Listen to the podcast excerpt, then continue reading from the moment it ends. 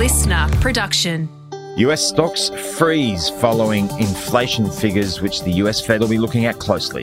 And Aussie shares expected to build on record highs, with home prices lifting at the fastest rate since October. I'm Tom. And I'm Ryan. It's Friday, the first of March. Welcome to the Comsec Market Update. Ryan, the romance of summer is behind us, to be replaced by the wistfulness of autumn. It seems to have cast a little bit of a shadow over these markets. So we've seen another mixed session on Wall Street overnight. We've currently got the Dow Jones down by twenty-two points or zero point one percent. The S and P five hundred index is up by zero point three percent and the NASDAQ is higher by ninety points or zero point six percent. We've currently got the S P Y futures up by four points or zero point one percent. You'll recall yesterday that Aussie shares closed at a record high. What a way to end the summer. It's like uh, Olivia Newton-John and John Travolta on the beach when they're ending their summer vacation. And the white budgie smugglers. I can't remember Travolta and the uh, budgie smugglers, but nonetheless, a strong finish for the local market. However, that's going to translate to perhaps a little bit of a returning to neutral today. The U S markets have passed an important hurdle last night with the release of inflation numbers that we've been gibbering on about all week. And God, it was a disappointment, really, wasn't it? I mean, it was encouraging from the vantage point that there was no smoking gun here in relation to inflation. But at the same time, the markets have really struggled to find a catalyst to either move ahead or sell off on. Yes, yeah, so we got the U S Federal Reserve's preferred inflation measure, the consumer price expenditure deflator as it's known. And as expected, the core measure lifted by zero point four percent in January and was two point eight percent higher than a year ago. That's the smallest annual gain since February twenty twenty-one, but no one's popping the corks just yet on the inflation front, Tom. The measure that the U S Federal Reserve prefers is the super core inflation gauge, and that's what Fed Chair Jerome Powell looks at. That is core services, excluding housing rents. That accelerated sharply to zero point six percent month on month in January, and that took the annual growth rate to three point five percent. So what we're seeing here is strong core and super core readings, and they've been driven by portfolio management and the hot C P I reading for owners of equivalent rents and healthcare services. So there is a bit of a January effect in these numbers, Tom, uh, but what we have seen broadly is certainly some strength there, and the share market is contributing to this at the moment. The stock market boom is supporting income growth and boosting inflation. We saw personal income lift by one percent in January, but it's a little bit difficult to reconcile because personal spending was only up by zero point two percent. And Ryan, my sympathies always go out to the average person who just wants to know what the hell is going on when it comes to all of this uh, economic mumbo-jumbo, because sometimes you can really be bludgeoned over the head with it.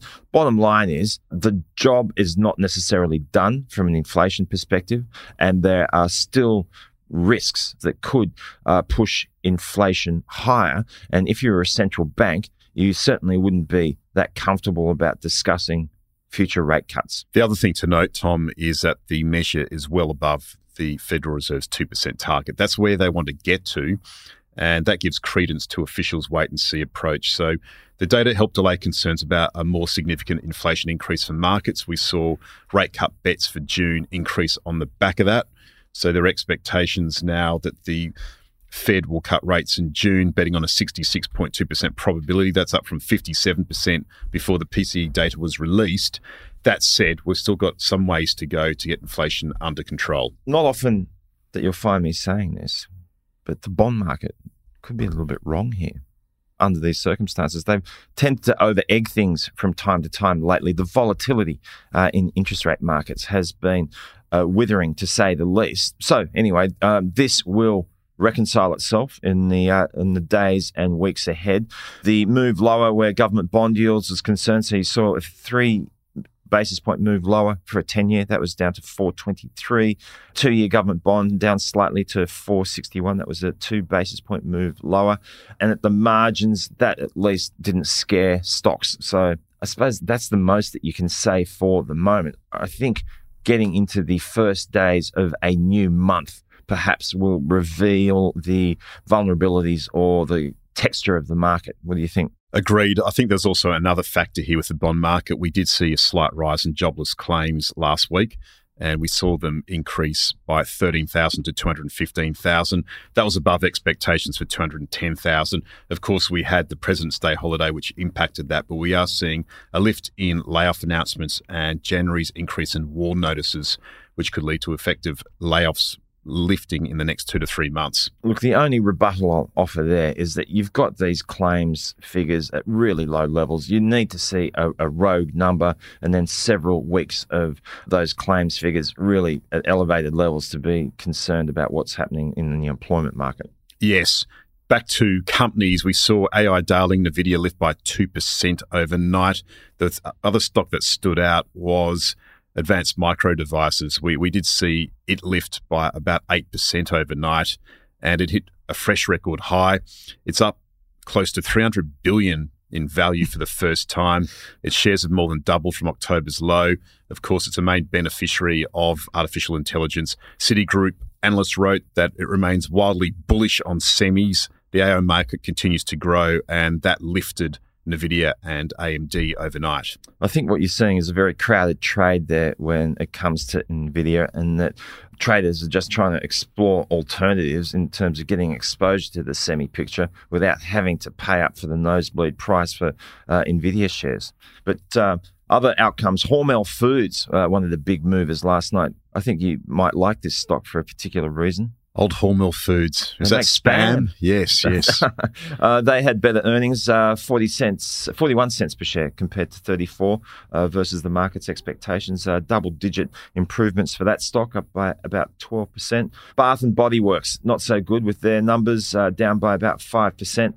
Uh, lithium stocks have been getting squeezed a little bit on the local front, Ryan. So Albemarle shares were noteworthy overnight. They've had a bit of a good run lately. The stock was up five percent last night. We also saw shares of Boeing fall one point seven percent after a report of a probe by the Department of Justice. That was the biggest weight on the Dow Jones Index and the reason behind its fall.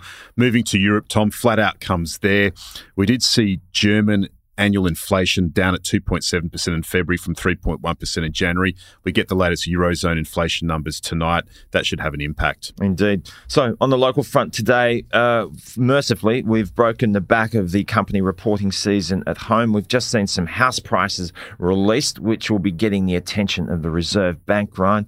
That housing market is still smouldering. Australian home prices rose at a faster pace in February, helped by a rebounding consumer sentiment as inflation eased and rate cut hopes build. Though affordability issues, a slowing economy and strict lending conditions are likely to keep a lid on growth. We saw national home prices up zero point six percent in February, the strongest monthly gain since October last year, picking up from the zero point four percent increase in the month before. Not much to speak of on the commodity front overnight. Oil prices were down zero point two percent with the NYMEX at seventy-eight point four one U S dollars a barrel. Gold futures rose zero point six percent to twenty fifty-five point one zero U S dollars an ounce. Iron ore futures were down zero point four percent to one twenty-four point eight six U S dollars a tonne. As far as company news today is concerned, Tom, we get an earnings update from Life three sixty. Virgin Money hosts an annual general meeting. The Aussie dollar just trading around sixty-five U S cents. Thank you very much for your company this week. It's been a big one. Make sure you relax over the weekend, and we'll join you again on Monday.